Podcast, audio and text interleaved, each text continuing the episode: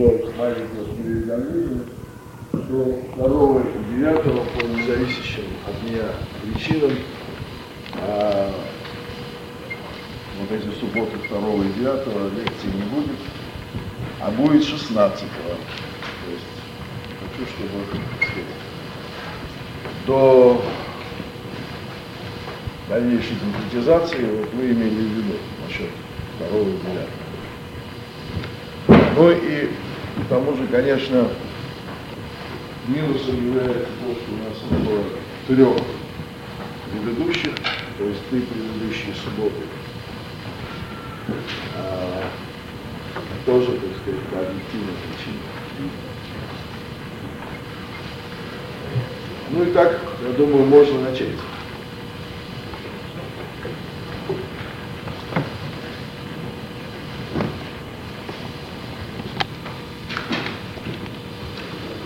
Бисмиллахи рахмани рахим. Тема сегодняшней шестой лекции, может быть, является одной из наиболее существенных тем всего цикла. Цикл, как вы помните, это традиция и реальность в целом.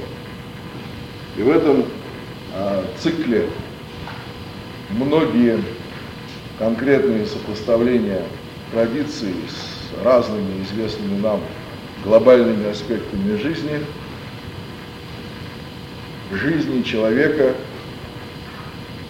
э, так сказать, некие примерки традиции на реальность. То есть это традиция, скажем, и философия. То есть философия как форма духовной человеческой деятельности, индивидуальной, творческой человеческой деятельности. Какое отношение имеет философия к традиции, традиция к философии? Традиция и созерцание, традиция и откровение. Все эти, все эти моменты в основном касались такого гносеологического измерения традиции. Традиции как некой модальности пребывающего знания. И сравнение этого пребывающего знания, мысли о нем, веры в него, с тем, что мы можем открыть по поводу реальности. А сегодня мы переходим к другой теме, к другой плоскости, к другому измерению – который уже является измерением не гносеологическим, а измерением, может быть, наиболее таким трепетным, страшным образом, касающимся вот вообще всей этой темы, традиции и реальности. Тема нашей сегодняшней лекции называется «Традиция и революция». Слово революция, оно нам, родившимся и выросшим в этой стране, привычно. И привычно очень двойственно. С одной стороны, оно в силу многолетней партийной пропаганды, многолетней извращенной эксплуатации этого слова вызывает э, оскомину, привычный негатив, привычный скепсис – привычное дистанцирование. С другой стороны, это слово даже на бессознательном инстинктивном уровне обладает странной зажигающей притягательностью, фасцинацией. Оно заставляет человека внутренне дрогнуть, мобилизоваться. Не знаю в силу того, что так уж мы на самом бессознательном генетическом уровне дрессированы революционной фразеологией 70 лет, или в силу более глубоких причин, я думаю, что в каждом индивидуальном случае, видимо, воздействие этого слова «революция» объясняется личной предысторией, личной биографией, личной тайной каждого слышащего это слово. Потому что вообще говоря, отвлекаясь на секунду от какой-то вот бездонной перспективы сопоставления традиция и революция, мы должны сказать, что есть такое особое качество, которое лежит на человеке, называющем себя революционером, или который считает себя революционером, или которого считают революционером, на нем лежит некая особая харизматическая печать. И поэтому очень часто в таких нонконформистских кругах, кругах, которые противостоят оформленному четкому социуму, можно всегда услышать такую вот критику, споры о том, кто является больше революционером, меньше, у кого только революционная фраза и слово, у кого дело, кто по делу там выступает. А на самом деле за этим стоит инстинктивное понимание того, что революционер – это человек, отмеченный особым качеством экзистенции. Он просто по своей биохимии является носителем экстремальной альтернативы существующей. В некотором смысле революционер – это, можно сказать, своего рода посвященный, посвященный по рождению, включенный в некое особое, сопряженное с многими тайнами существования измерений. Хотелось бы сказать также, что мы привыкли воспринимать революцию и тему революции в социальном аспекте, на человеческом уровне, в человеческом измерении. Эта привычка вообще связана с такой инерционной склонностью человека преувеличивать значение себя как реальности, преувеличивать значение человеческого фактора. Вообще она связана с таким социальным антропоцентризмом, укоренившимся просто на уровне э, даже клеточном, на уровне нашей биохимии крови. Это неправильно, потому что человек является просто неким зеркалом, которому спускаются лучи из другого измерения, и те конфигурации, которые проявляются на уровне человека, представляют собой знамения, говорящие о гораздо более серьезном плане, чем он сам. Так и революция. Социальная революция есть лишь тень революции духа, метафизической революции, корни которой в самом существе реальности. Итак, каково же взаимоотношение между традицией и революцией? Что такое революция с точки зрения традиции? Это один из фундаментальных вопросов, собственно говоря, относящихся к компетенции в значительной мере самой традиции. Мы знаем, что представители традиционализма от Жозефа де Местра до Юлиуса Эволы занимались проблемой революции, тем, что такое революция, а это бесспорно представители традиции, представители традиционализма. Рене Геном также посвятил ряд текстов, ряд таких высказываний теме революции. Поэтому тема революции, она существенным образом относится к сути дела, к сути вопроса.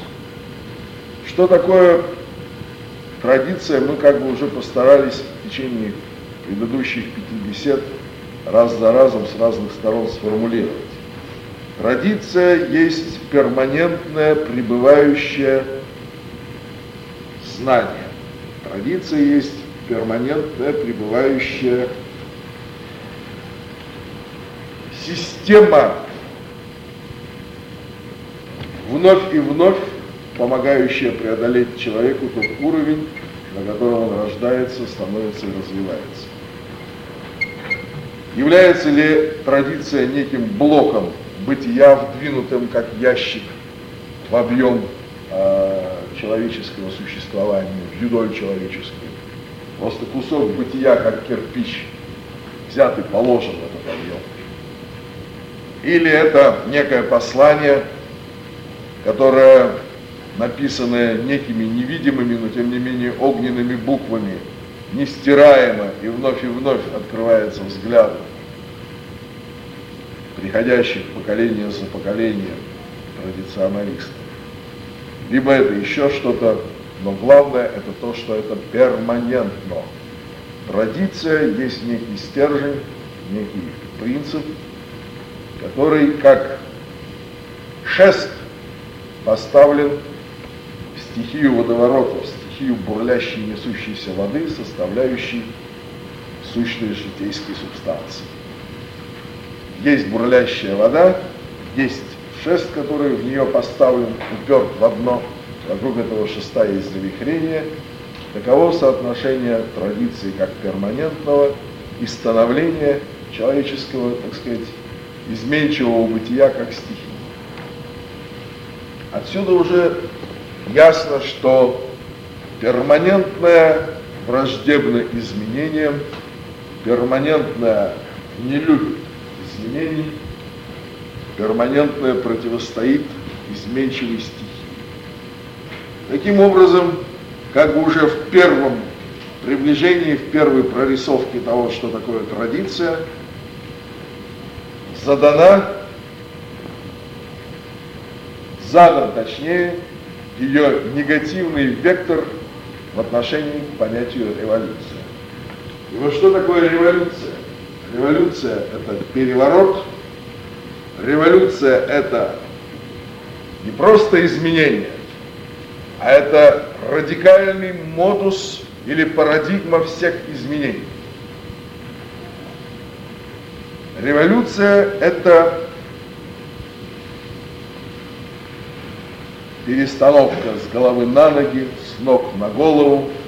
Во всяком случае, это то, на что указывает непосредственное значение слова. В инстинкте прирожденного революционера живет жажда увидеть все, что он застал от труду, перевернуто, черное белым, белое черным. То, что вверху, внизу, то, что внизу, вверху. Это в первичном инстинкте. Это в инстинкте революционера, который еще ребенок. Он еще не вдается в подробности того, да почему же черное должно быть белым. Он уже знает, что его судьба желать этого, требовать этого. Черное должно быть белым, белое должно быть черным. Уже потом придет рационализация, оправдание, доказательство того, что нынешнее черное мерзко, а грядущее новое черное, которое заменит нынешнее, будет не красным. Это потом. Но первый его инстинкт – это желать, чтобы то, что он застал после травмы рождения, радикально поменяло плюс на минус. А традиция имеет все оправдания того, что все сущее справедливо, существует должным образом – все отклонения, которые мы видим от некоего стержня, которые мы описали, как воткнутый в одно, так сказать, вот в этот поток, все эти отклонения, они в традиции получают глубочайшее обоснование.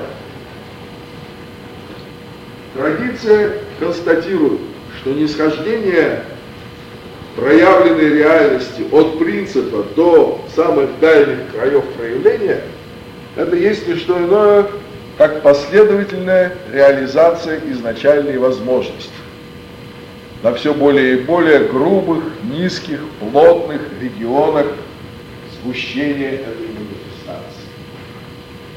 Отсюда удаление от принципа, отсюда нарастание изменчивости, отсюда ослабление формы и усиление субстанции.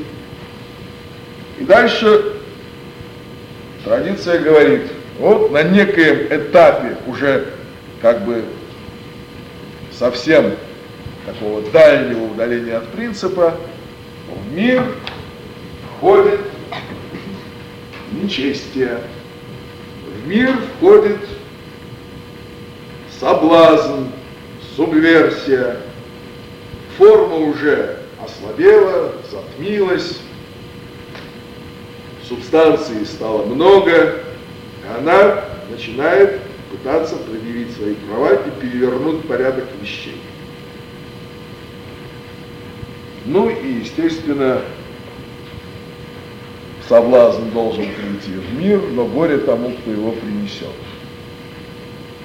Традиция смотрит на революцию как на функциональное, неизбежное на определенном этапе отклонение или точнее перверсию, неизбежное предусмотренное извращение, которое в конечном счете будет преодолено и погашено принципом, вечно торжествующим над своим периферией. Зададимся вопросом, действительно ли революция есть лишь продукт нарастающей периферийности, нарастающей изменчивости, нарастающего ослабления действия принципа, действия центра. Только ли в этом дело? И мне на память приходит, я намеренно свожу как бы темы академической традиции, традиции по-геномовски с большой буквы, с такими э, всполохами и проблесками профанической революционности, которые противостоят даже до вызова вот этой концепции стержней и законов. На память мне приходит начало одной из передовиц народовольческой прокламации. Принципы революции, кажется, так они были озаглавлены где говорится, что революция только тогда революция, когда она полностью порывает со всеми существующими формами, не оставляет ни одной, уничтожает все, полностью переворачивает все сверху вниз и снизу вверх. А если хоть одна форма уцелеет, то это уже не революция, а болтовня. Вот инстинкт, непосредственный инстинкт революционера, который Генона не читал в XIX веке. Да, скорее всего, не читал и Папюса, и Сантып Дальвейдера. Но его инстинкт – это инстинкт метафизика. Уровень этого русского мальчика, который написал эти строки в передовой, уровень его метафизического инстинкта – невзирая на то, что он черное называет белым, это уровень метафизического инстинкта Платона, никак не меньше. Потому что он поднимается до пафоса разговора об уничтожении всех форм. По своему нигилистическому масштабу это сопоставимо с позитивной утвердительностью философов калибра Платона и Аристотеля. Что же получается? Достаточно быть прирожденным революционером, анонимным, одним из многих, необразованным семинаристом, не окончившим курса, чтобы только из одного революционного инстинкта уже взмыть до уровня платоновской интуиции. Парадокс, но получается вроде бы так. Потому что революция бесспорно не есть продукт изменчивости и перверсии, обусловленной впадением света во мрак. Это есть нечто гораздо более глубокое, гораздо более фундаментальное, идущее своими корнями, может быть, к тому, откуда свет приходит к тому основанию, к той неведомой бездне, к тому ургу, откуда свет приходит.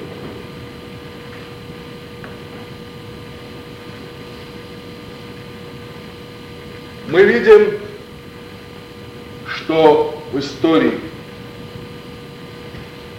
реальной истории человечества постоянно происходит восстание более плотного, низкого плана против плана, который им до этого руководил, плана более высокого. Мы видим, что, или если даже мы не видим, то традиция нам это подскажет, что в незапамятные времена совершается первичный кризис сакрального, разделяется функция жреца императора, первосвященника императора, который один в своем лице воплощал измерение первосвященника и монаха, эта функция разделяется.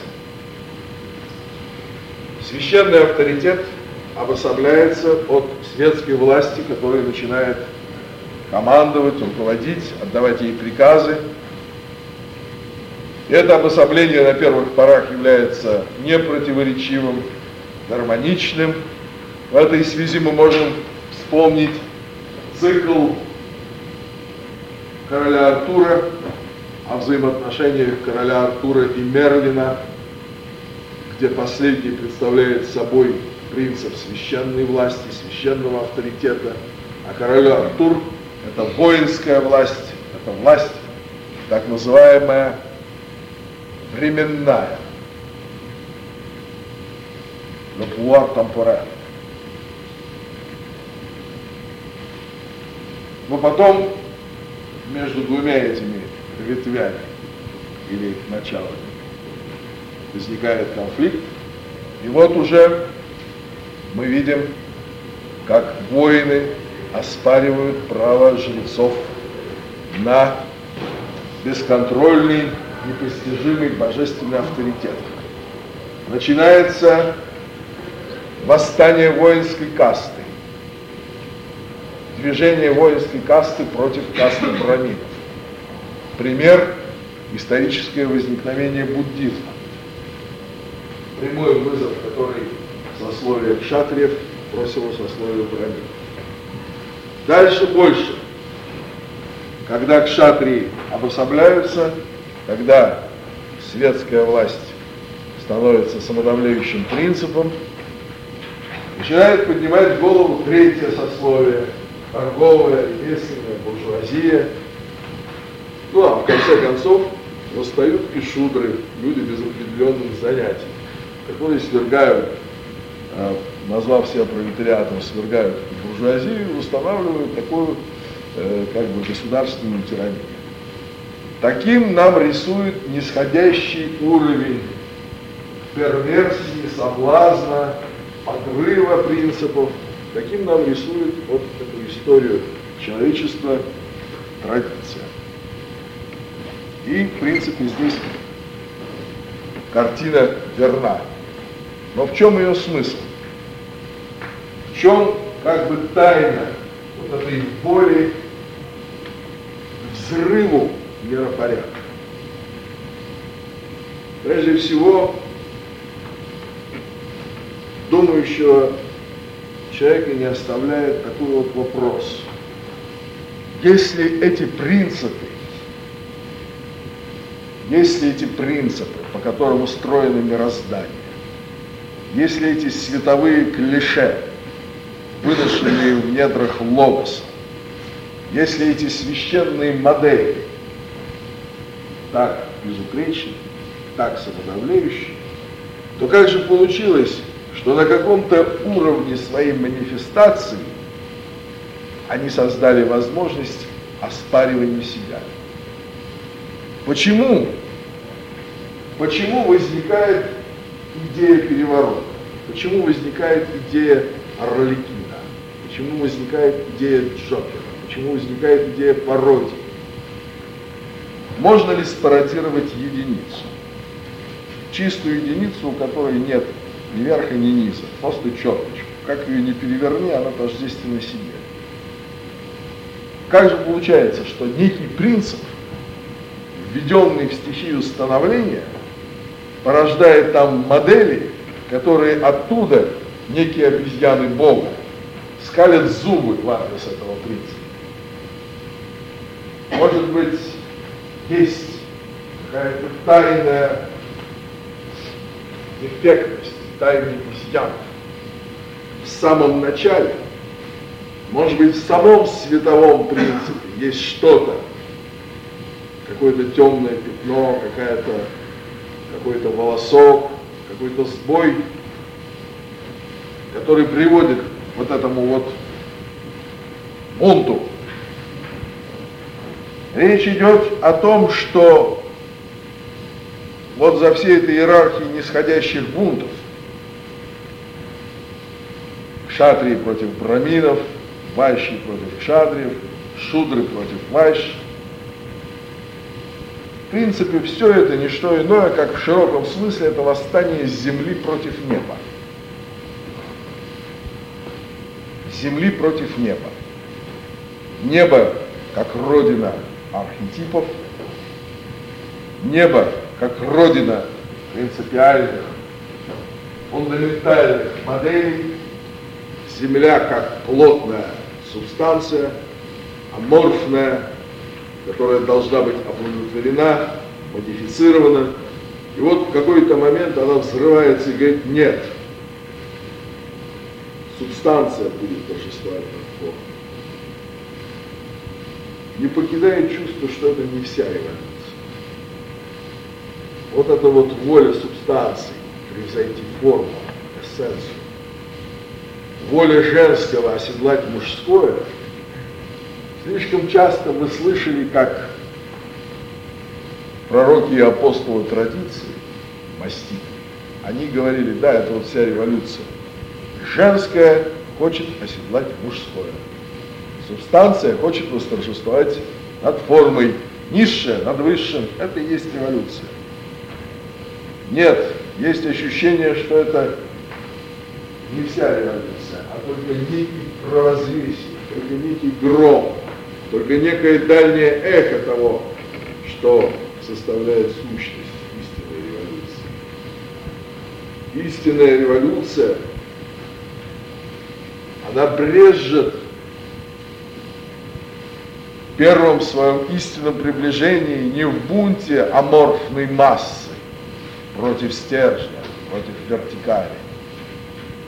А она брежет в вызове титанов. В титаническом бунте против олимпийцев. Что такое этот титанический вызов, титанический бунт? Если определить его как можно кратко, как можно более кратко, ну не одним словом, но как можно более кратко, вы должны сказать, что титанический бунт – это восстание мегаломании против ложного величия.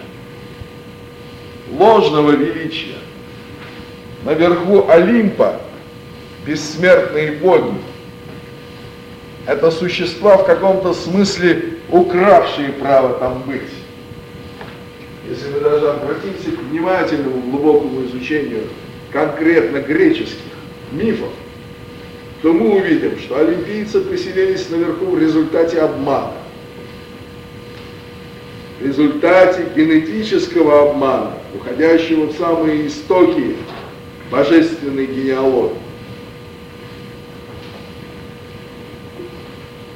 Есть внизу страшное и тайное чувство, что то, по которым, те причины, по которым верх является верхом, в каком-то высшем плане, в плане высшей справедливости, недостаточно, чтобы верх делать верх.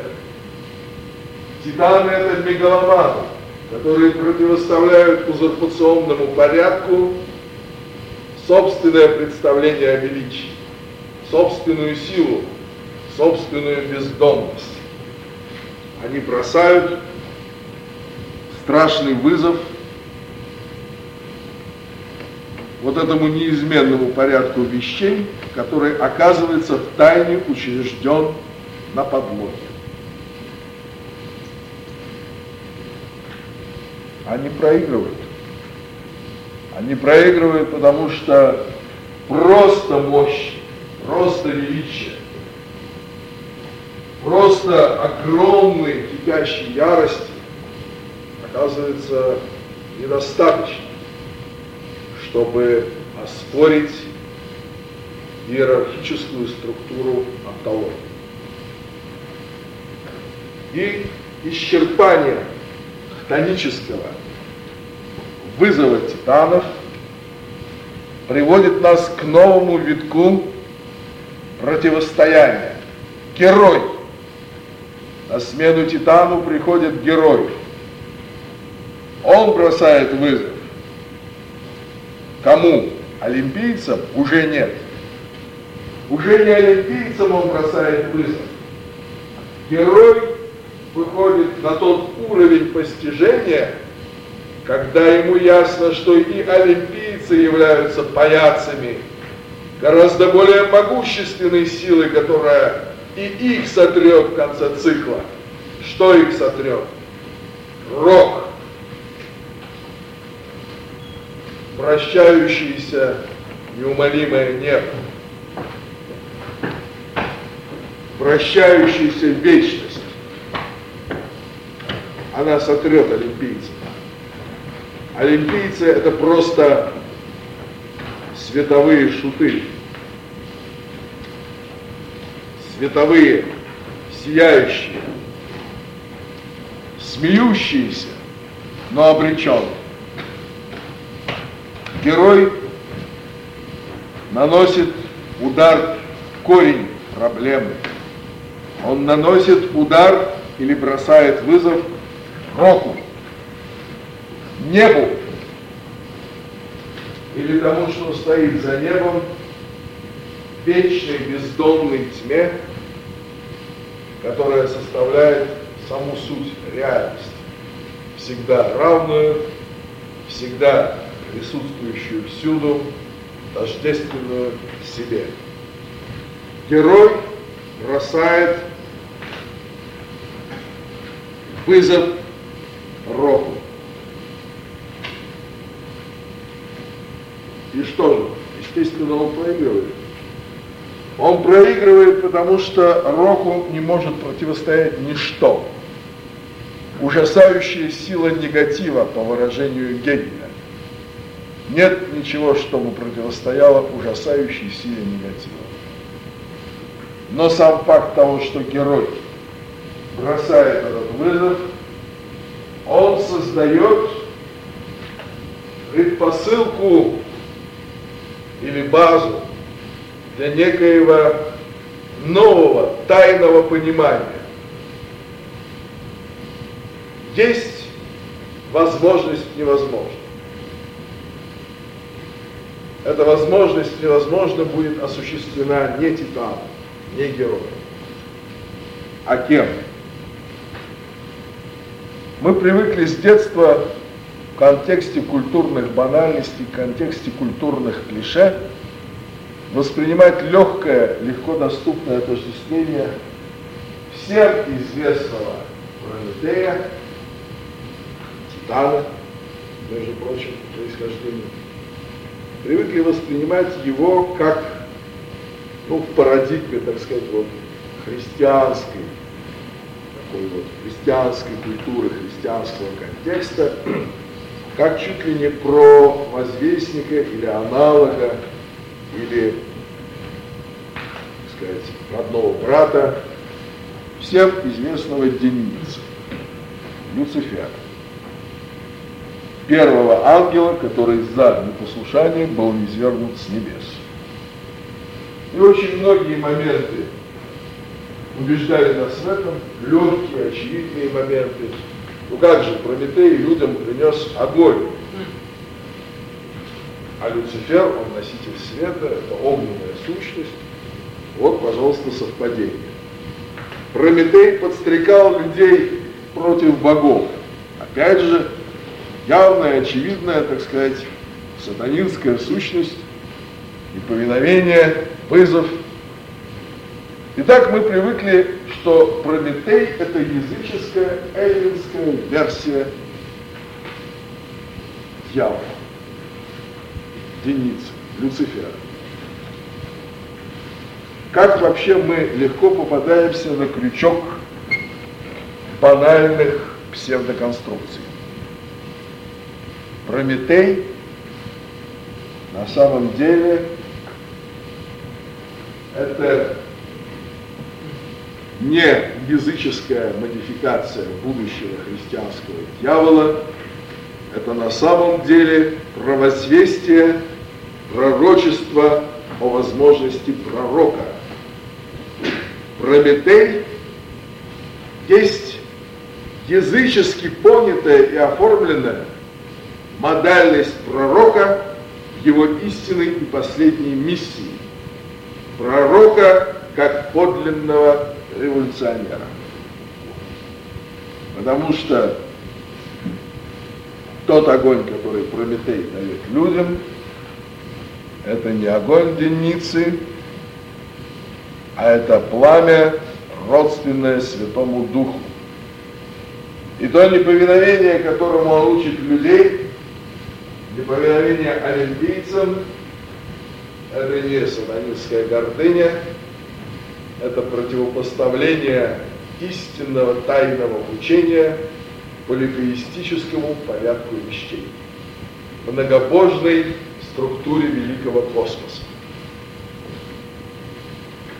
Прометей является предшественником, провозвестником, мифологическим описанием пророка монотеизма. И тут мы подходим к тому, что мы проговорили уже вот таким конкретным образом. Подходим теме, которую мы назвали в качестве ключевой пророк как революционер, а революция пророк. Что в принципе это значит? На смену восстанию низа против бесконечно превышающего его века, восстанию обреченному, восстанию титанов и героев, приходит совершенно новая возможность, совершенно новая реальность. Пророк говорит, что вечность рока сочтена и ограничена, что рок уже побежден, что уже открыт вам новый хозяин, новый мастер явившийся на смену неумолимой судьбы. Тот истинный Бог, который является одновременно и подлинным субъектом, и подлинным мастером, и подлинным вождем.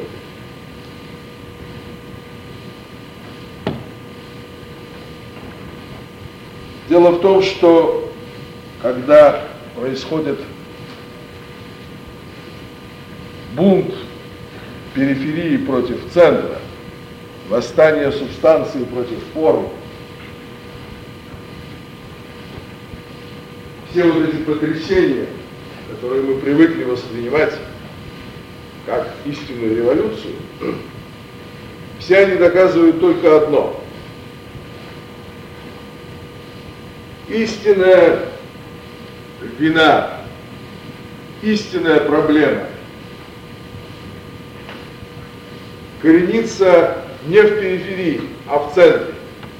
Центр и периферия, они сопрягаются вместе не только в том, что одно производит другое, но и в том, что другое отвечает бунтам, вызовам, стремлениям к эмансипации. Это диалог, конкретный враждебный диалог между двумя элементами, которые, хотя располагаются иерархически один над другим, тем не менее сопряжены в некотором смысле в общей плоскости. Это общая плоскость, это то, что и центр, и периферия, и принцип, и его производная, они равно стираемы. Они равно подлежат отрицанию неумолимой силы негатива, заключенные в роке. Гётер Демер «Сумерки богов» Нет такой световой манифестации, которая бы не погасла. Нет ничего, чтобы не было скошено. Большой космос будет уничтожен. Но и то, что стоит за большим космосом, то сердцевинное, то тайное, то, так сказать, первобытие, которое порождает большой космос, тоже отменимо. Все отменимо. Если все отменимо, то тогда в ненависти зависимого к тому, от чего зависишь, на онтологическом уровне есть великая правда. Каким образом я буду подчиняться большому космосу? Каким образом я буду подчиняться великому небу, когда я знаю на уровне глубокого тайного инстинкта, что это небо будет разодрано как бумага? Почему тогда мне его веления должны быть вменены в императив? Если я буду подчиняться тому, что будет уничтожено, тогда моя жизнь обращается в пустую насмешку. Ничто. Напротив, если же не зная последней окончательной правды, я все же взбунтуюсь против лжи, как бы тотально она ни была, то тогда моя жизнь получит оправдание. Вот почему на каждом онтологически врожденном революционере лежит печать странной харизмы. Да, истинная революция – это, конечно, не бунт субстанции против формы. Это на самом деле восстание против реальности с большой буквы, против чистого рока, против вечности без границ – Герои пробовали это, но у них не получилось, потому что за ними не стоял тот единственный, который не умирает. Тот, который жив. Герой был отчаянный одиночка, который знал, что погибнет, и действовал вопреки этому знанию, исходя из священного безумия, правды последнего противостояния. И вот за горизонтом этой трагической правды возникает свет новой зари. Приходят пророки, которые говорят, мы посланы Богом который уже остановил действие рока. Но что это значит? Вот, если мы посмотрим на повествование, которое есть в Коране, о том, как был создан человек, как ему, как Бог сказал ангелам поклониться ему, мы увидим там очень интересную вещь. Иблис, который отказался поклониться человеку, мотивировал это тем, что он лучше его, человек. Ты создал меня, говорит он Богу, ты создал меня из огня, а его ты создал из глины. Вот следовало бы задуматься над таким вопросом. Почему глина лучше огня? То есть хуже огня? Почему огонь лучше? То есть это как бы вот звучит, не вызывая ни у кого сомнений. Дьявол, Иблис, Люцифер то есть центральное, верховное существо, наиболее приближенное к Богу, подчеркиваю, существо, оно говорит, я из огня, а он из глины, как же я ему поклонюсь? Вообще говоря, можно оспорить, потому что можно сказать, что вот я из глины сделал горшок, ставлю его на огонь, он не колется, наоборот, он собирает эту энергию огня, там все готовится, прекрасно, это упорная глина, Почему она хуже? Но надо смотреть корень вещей.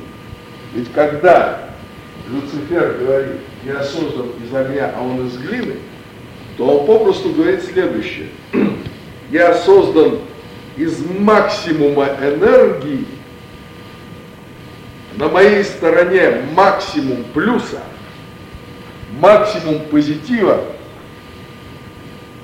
то есть вот вся энергетическая стихия, полнота света и жара, она во мне, а он-то создан из минимума энергии, из финального продукта инволюции, из финального продукта энтропии, когда остывание достигло максимума. Глина наиболее энергная, наиболее сырая. То есть вот какой счет предъявлен. На моей стороне полнота энергии, на стороне человека, которому ты, Бог, требуешь от меня поклониться, минимум энергии, ноль. Иблис игнорирует как бы один элемент, обходит молчанием один элемент. Когда Бог создавал из глины этого голема, эту куклу, согласно Корану, он вдунул в него от своего духа, Рухаль Кудус, от Святого Духа, от Божественного Духа.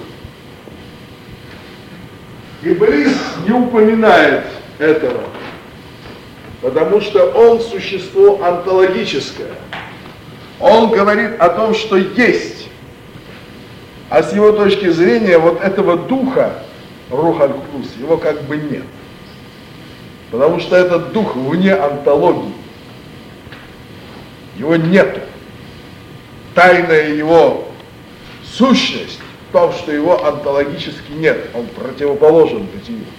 Он является абсолютной альтернативой. А Иблис воспринимает то, что есть. Максимум энергии, свет и жар, который является абсолютным оптимумом, и минимум с падением в лед. Бог с ним не спорит. В Коране Бог не говорит ему, нет, ты не прав, вот это глина лучше, человек лучше. Он вообще не употребляет этих аргументов по отношению к нему, он соглашается с его аргументацией не возражает. Он говорит, ну раз ты не покорился, раз ты не послушался, то сходи вниз, рушься вниз, что не повиновение. Онтологического спора нет. Таким образом, что мы представляем собой? Мы, оказывается, представляем собой глиняную куклу, из сырой глины, из минимума, бытийного онтологического минимума, из онтологической нищеты. Последняя фаза затухания энергии, последняя фаза инволюции. И внутри нас есть вот это вот дунутое в нас, крупица того, что с точки зрения существа не существует духа, который вообще зеркале или на экране или в проекторе не обнаруживает себя. Ни в каких регистрирующих приборах он себя не обнаруживает. Он действенен в своем отсутствии, действенен в том, что он противостоит всему сущему. И таким образом, благодаря тому, что он эту куклу вдул, мы, как говорилось в первой лекции, видим, слышим свидетельство потому что моделью слышащего, видящего, свидетельствующего является Бог как абсолютная альтернатива бесконечному миру. Теперь что же? Перед нами лежит как бы задача доказать Ибрису, что вот это вот невидимое нечувственное, невоспринимаемое, несвидетельствуемое, крупица Рух Аль-Кудус больше, чем не только вся колоссальная инерция глины, которую он вложит, но и вся колоссальная энергия огня, которая этой глине противостоит, как ее позитивный полюс. Задача такая. Дух в нас должен восторжествовать над глиной, из которой мы состоим. Вот почему так важно для носителей истинного революционного религиозного сознания активизация тех, кто называется обездоленным, мустазапан. Вот почему имам Хамейни сделал слово «обездоленный» ключевым в своем религиозном обращении к миру. Потому что обездоленный – это конкретное воплощение глины. На нем видно, что человек сделан из глины. Он на обочине стоит, его топчут, по нему ходят. Если он не даст себя топтать, вот оно первое проявление Святого Духа внутри этой глины. Вот почему революционный инстинкт так отзывчив на пробуждение воли к бунту. Не из человеколюбия, не из того, что революционеру жалко эту субстанцию, эту многоголовую гидру коллективного человечества. Нет из принципа. Глина должна подчиняться духу. Поэтому, когда тот, кто всегда был унижен, тот, у кого вытирали ноги, в какой-то момент вдруг не дает себе больше плевать лицо, это религиозное действие, это религиозная мистерия, а никоим образом не проявление светского, профанического гуманизма, прав человека и так далее. Инстинктивно это понятно потому, что революции не всегда приводят к антигуманной тирании. В этом нет парадокса. Потому что революция бессознательно служит Святому Духу.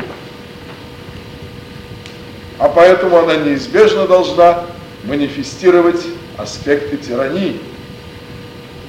Потому что подавление глины – это и есть один из аспектов тирании. Здесь есть великие тайны, которые нуждаются в еще более подробном и пристальном рассмотрении. И сегодня мы пока говорим о наиболее общем, наиболее мифологическом очерке темы революции и традиций. И прежде всего добавим, что традиция есть и у революции, у самой революции есть традиция. Не только мифологическая, не только, так сказать, та, которая задним числом примыслена, эта традиция реальная, она уходит глубины и недры, недра человеческого бытия. Разве когда мы читаем о пророке Ное, который противостоял великой, сверкающей империи, империи духовной, магической, владеющей тайнами звезд, тайнами энергии, ведь это речь идет ни о чем ином, как об Атлантиде. Разве когда мы узнаем о его страшном, смертельном противостоянии, которое закончилось тем, что он сокрушил Атлантиду, Бог сокрушил. Бог сокрушил, взяв его оттуда. Это что, не революция? Революция. Но и не является водителем священников, священников-конформистов, которые говорят нам банальности о том, что хорошее хорошо, плохое плохо. Но и является вождем революционеров, которые сжигают огнем империи, отказывающиеся прислушаться к их голосу.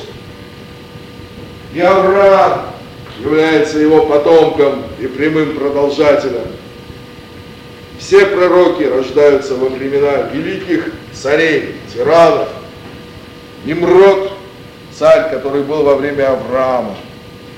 Фараон, царь во время Моисея. Ирод, царь во время Иисуса. Последний из пророков Мухаммад, да будет мир над ним, родился во времена аж двух сверхимперий, Византии и Сасанинского Ирана. И обе эти империи были сокрушены. Восстание против империи, как восстание против порядка. Потому что что такое порядок? Порядок – это неправедная организация хаоса. Одна из форм хаоса. Да, есть хаос аморф, а есть хаос формализован. И если мы на уровне последних глубин духа воспринимаем послание о том, что кроме истины, то есть сущего, есть правда, по-арабски хак, правда, которая выше истины, то нам вменяется в обязанность сокрушать все, вплоть до последних оснований сущего, вплоть до того самого стержня, который является осью миров и древом, растущим в раю. Вот почему центром мира является Кааба, которая учреждена как прямая альтернатива древу, растущему в раю, тому древу, которому было запрещено подходить. Потому что, возвращаясь к противостоянию огненного Иблиса и глиняного человека, там же вопрос решился-то очень просто.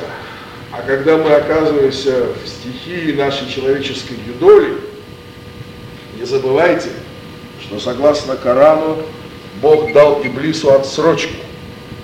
Когда Иблис его попросил, Бог дал ему отсрочку до судного дня. Что это значит? Это значит, что Иблису было позволено действовать в полном объеме его обольстительной энергетики. А это значит, что Иблису было позволено позировать в роли единственного господина судеб и единственного первого существа. Это следует прямо из Корана. А что это значит? Это значит, что все традиции, которые не основаны на призыве к чистому единобожию, продолжают воспринимать Иблиса как главное и единственное существо, модель существа между небом и землей. Таким образом, перед жрецами, которые непосредственно организуют вот этот мост, понт, понтификатио между Иблисом и человечеством, эти жрецы, они предлагают нам способ преодолеть нашу глиняную природу. Поэтапно, алхимическим путем преодолеть сырость и приблизиться к огненной сущности. Целым рядом стоянок. Потому что существует как бы только два вида бессмертия. Одно из бессмертия – это греческое бессмертие, основанное на солидарности с роком, который убивает, то есть отождествление с тем, что косит. А другое бессмертие – это следствие изменения, абсолютного, фундаментального изменения порядка вещей, при котором смерти больше нет. Тут нужно добавить, что всем известная теологическая тема спасения является на самом деле только искаженным отголоском вот этой первозданной задачи изменения порядка вещей. И что такое спасение по своей сути? Это ускользание из сетей рока, наиболее общей грубой форме. Рок уничтожая, ускользнуть из сетей рока, спастись, перейти через ту черту, которая называется Гётердамером, сумерки богов, конец цикла. Но ускользнуть от сетей рока можно только уничтожив рок, потому что пока рок есть, ускользнуть от его сетей невозможно. Поэтому спасение есть искаженный, теологизированный, морализированный отголосок первозданной концепции революции пророков, которая в своей доктринальной основе нуждается в очищении, восстановлении и адекватном понимании сквозь всю ту шелуху, которую жрецы, пользующиеся каждым шансом для того, чтобы протащить свое древнее наследие, вновь и вновь эту шелуху навязывают революционному посланию. Подчеркиваю, когда я говорю слово «революция», я имею в виду нечто совершенно освобожденное от профанических социальных акцентов, сословных противостояний и так далее. Я имею в виду фундаментальное существо дела –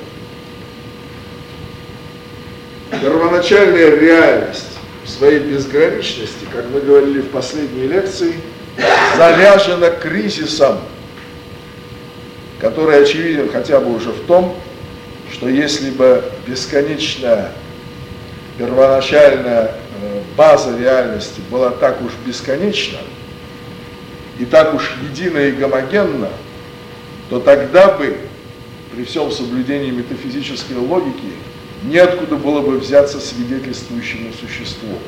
Сама гносеология была бы невозможна, потому что первозданная реальность была бы неизменно равна себе, не различалась бы внутри себя, и не было бы нас, стоящих и смотрящих с удивлением на вот эту вот массу антологий, которая нас давит. Не было бы нас, как свидетелей. Потому что мы свидетельствуем только за счет того, что в центре нас есть точка нетождественная всему.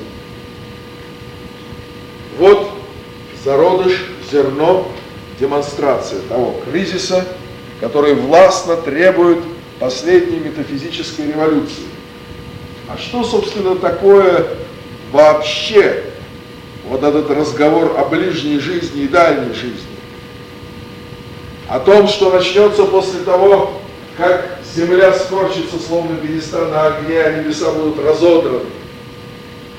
Разве это не прямое описание революции и постреволюционного состояния, когда все изменится, все абсолютно изменится. В этом контексте я уже хотел бы приблизиться к концу. Я Обещаю, что эта тема будет подробно, детально продолжена в следующих э, лекциях. А сейчас я хотел бы ограничиться таким введением. Я хотел бы сказать, что в этом контексте, возвращаясь к актуальной политике,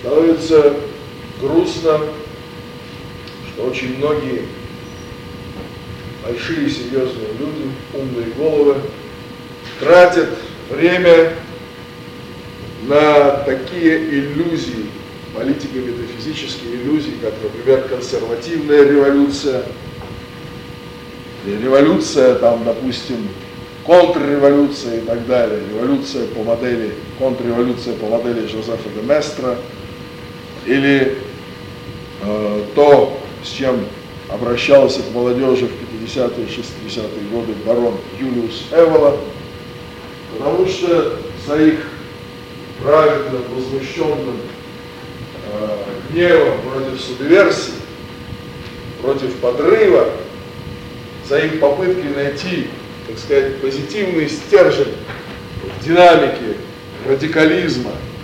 То есть революция, но консервативная, возвращение к началу начала, восстановление принципа. Нужно сказать, что совсем прискорбием мы отмечаем, за всем этим стоит просто непонимание последних основ дела. К какому началу возвращения? К тому, от которого все началось? Сколько можно возвращаться к этому началу? Сколько будет происходить это возвращение равного Эвиге Видеркер? Революция пророков говорит о том, что возвращение к началу больше не произойдет. Возвращением положен конец, потому что с успехом революции пророков мы попадаем в мир, условно говоря, конечно, не мир, в альтернативную реальность, где нет великого тожества, потому что смерть существует благодаря тому, что великое тожество субъекта и объекта рано или поздно тотальным органическим образом наступает для всего. Это и есть смерть богов. Та реальность, в которой великое тожество преодолено и отменено, та реальность, в которой установлен закон Фуркан, абсолютного отличия, в этой реальности нет смерти. Сначала нет тожества, потом, как тень этого, нет смерти, потом, как тень этого, состоялось спасение тех, кто достоин, потом, как тень этого, просияла великая власть абсолютно нового качества. Потому что революция не является игрой вокруг власти и производным от власти, а власть является следствием и производным от революции. Власть – это тень революции. И в этом смысле мы так и должны понимать аята Корана, того наставления, которое нам, нам приносят пророки, потому что то, что они говорят о божественной власти, это власть, основанная на отрицании рока, на неспровержении великого могущества бесконечного ничто. На этом я бы хотел подвести итог этой лекции, которая, я считаю, является вводной и как бы продолжает прервавшуюся на три недели э, традицию нашего общения. Еще раз, когда 16 16 мая.